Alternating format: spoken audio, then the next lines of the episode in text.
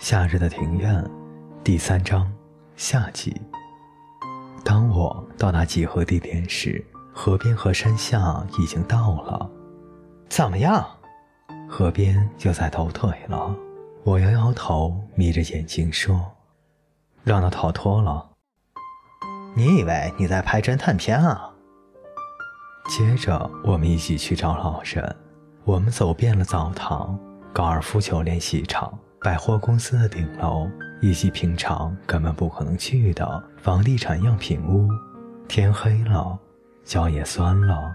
我们终于回到老人家的门前，只见屋子里的灯是亮的。搞什么鬼嘛！他回家了。山下说完，像泄了气的皮球，整个人蹲了下来。我和河边也跟着坐在了地上。然后三个人就这样并排在墙角下发了一阵呆。干嘛那么拼命的找他呢？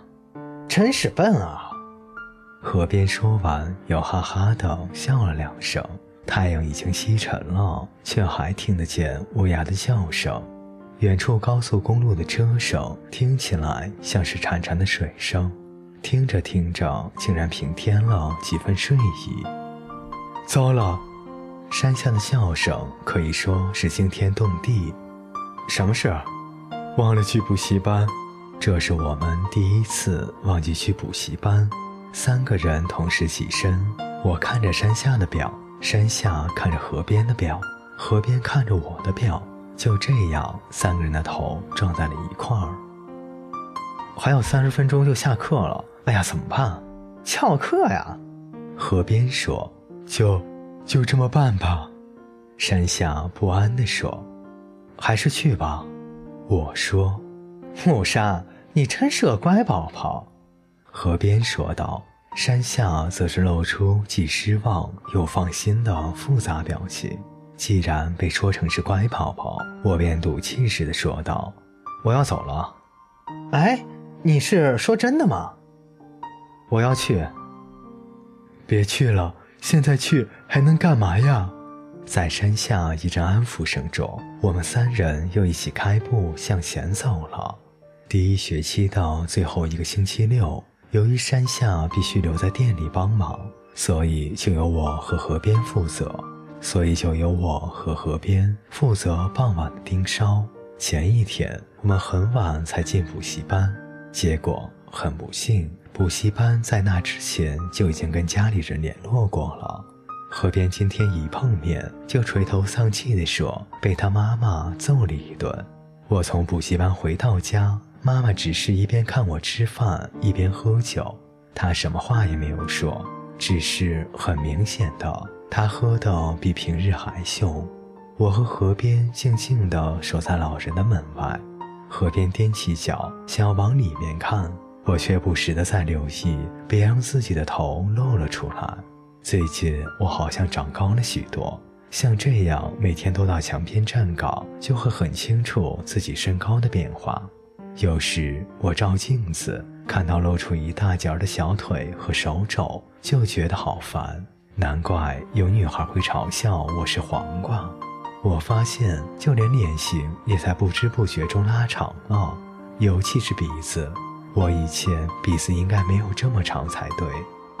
喂，有人在后面偷偷的叫着，原来是山下，他全身是汗，看来是一路跑来的。什么事？你怎么可以从家里偷偷溜出来呢？河边一副教训人的口气。啊，你们看，他手里拿着一包用报纸包起来的东西。什么东西啊？山下得意的笑笑，并打开报纸，原来是生鱼片，很棒吧？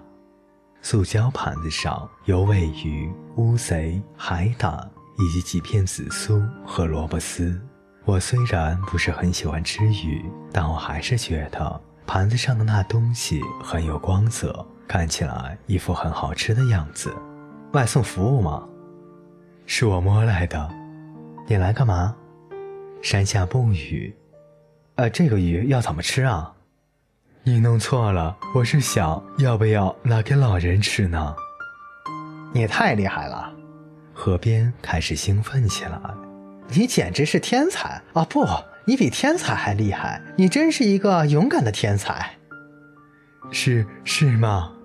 山下有点不好意思。是啊，光是这样干等，实在很难等到他死啊。河边语重心长地说：“哎。”河边的目光被生鱼片吸了过去，看不出来里面有毒吗？山下迅速地把生鱼片拿到背后，并用充满不悦的声音说道：“开什么玩笑吗？什么意思？”河边嘟着嘴问道：“里面不是有毒吗？”我只是想给老人吃而已。在我们跟踪的这段时间。老人的确不曾吃过生鱼片，他老是吃从便利店买来的便当和罐头。你呀，是不是脑筋有问题？我每天这样辛辛苦苦，到底是为了什么？河边的黑眼珠瞪得老大，像图钉那样盯着山下直看。你说的一点也没有错，可是，补充营养，然后呢，笨蛋？可是。山下低下头来，双手紧紧地捉住那盘生鱼片。如果他真的快死了，那给他点好吃的东西也不为过呀。河边沉默不语，过了一会儿，才又嘟囔道：“要怎么拿给他呀？放在门边，再去按铃，然后赶快闪开。”山下胸有成竹地说：“那你为什么不去做？”被河边这么一说，山下突然很不安地看了我一眼。是啊，这个主意是你出的，你自己负责。山下听河边说完，又看了看我，一个人拿去比较不会引起惊动吧？听我这么一说，山下露出一脸失望。我觉得，呃，这是个好主意。真的？啊，真的。山下一直看着玄关的那扇门，然后他看看我，对我点完头后，就小心翼翼地从水泥墙边把手伸到玄关前的一块石板附近，再轻轻地把盘子放在上面。接着，他面向我们，我和河边用力地挥手，示意他过去。于是他又点了点头，搔了搔鼻子，再向前跨了两步。紧接着，我们就听到咚咚咚，令人窒息的敲门声。来了，我们连滚带爬地躲到一辆车子后面。玄关的门开了，老人环顾四周，先是往下蹲，然后又站了起来，随即又把门关上。等我们三人回到原地时，我们发现盘子已经不见了。他会吃吗？山下不安地说。搞不好他真的以为里面有毒，一定会吃啊。河边说：“我看他的表情就知道他会吃，而且那盘东西看起来本来就很好吃啊。”经我这么一说，山下整个人往下蹲，说：“呃，我的心脏都要停了呢。”